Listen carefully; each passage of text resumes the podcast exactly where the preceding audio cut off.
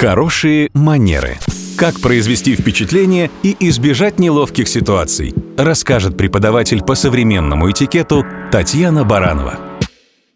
Здравствуйте. Недавно на одном официальном мероприятии ко мне подошел молодой человек, представился и уже через пять минут формальной беседы спокойно обращался ко мне на «ты».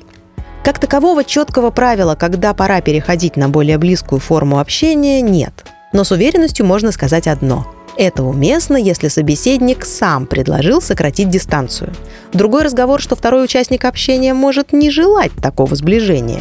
И это уже не совсем комфортная ситуация. Что делать, если визави говорит «давай на «ты», а для вас это неприемлемо?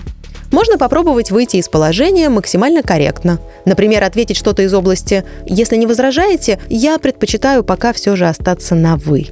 В моем случае молодой человек перешел на «ты» самовольно почти сразу после знакомства. Иногда это бывает уместно, если бы, допустим, мы с ним познакомились на трибуне стадиона во время матча. Но если это официальное мероприятие, лучше все же воздержаться от быстрого сокращения дистанции с малознакомым человеком. Ну и напоминаю, что принято обращаться на «вы» ко всем людям старше 12 лет. Это и есть хорошие манеры. Хорошие манеры. Как произвести впечатление и избежать неловких ситуаций, расскажет преподаватель по современному этикету Татьяна Баранова. Здравствуйте! Любите ли вы театр так, как люблю его я? Если вы время от времени посещаете храм искусства, то позволю себе напомнить ряд правил хорошего тона, которые принято соблюдать в театре. Прежде всего, лучше стараться не опаздывать. После первого звонка в зал входят обычно те зрители, чьи места находятся в середине ряда. После второго звонка – те, чьи места с краю. Ну а после третьего вас просто не пустят в зал. Если вы принесли с собой букет для любимого исполнителя, лучше передать его перед началом представления капельдинеру. Это такие работники театра, которые помогают зрителям найти свое место и отвечают на различные вопросы. На финальных поклонах ваш букет торжественно вынесут на сцену и вручат под аплодисменты. Сами вы докинуть его вряд ли сможете, ну, как минимум из-за оркестровой ямы.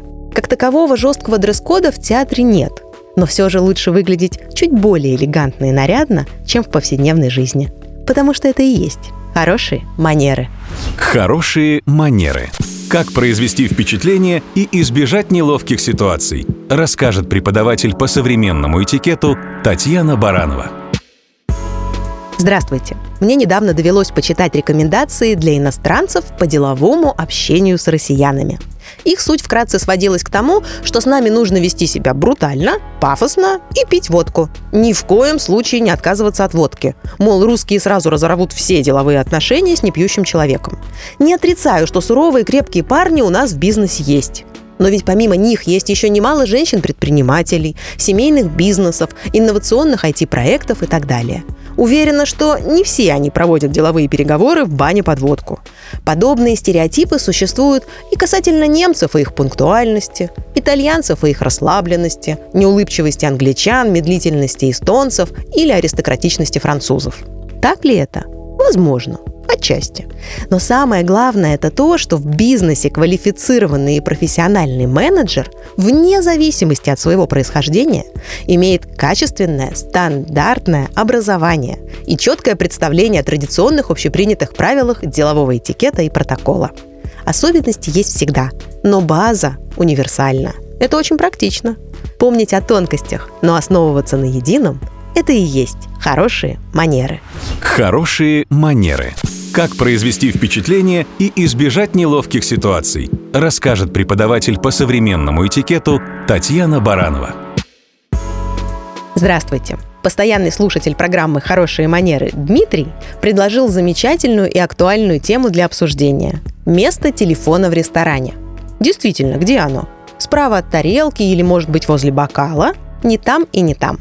В ресторане телефону на столе вообще не место – причем это касается не только свидания или дружеской встречи, но и бизнес-ланча с деловым партнером.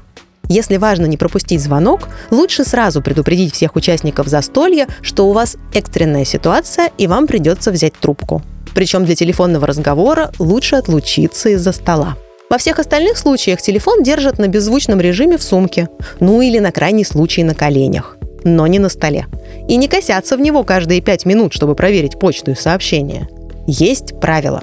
Во время личной встречи все наше внимание принадлежит собеседнику, а уже потом всем тем, кто общается с нами удаленно посредством телефона или интернета. Если вы блогер, который пишет о еде или ресторанный обозреватель, то, наверное, можно сделать исключение и сфотографировать ресторанные блюда. Но в основном правила хорошего тона не рекомендуют так поступать, потому что это может несколько смутить других посетителей. Ведь это и есть хорошие манеры.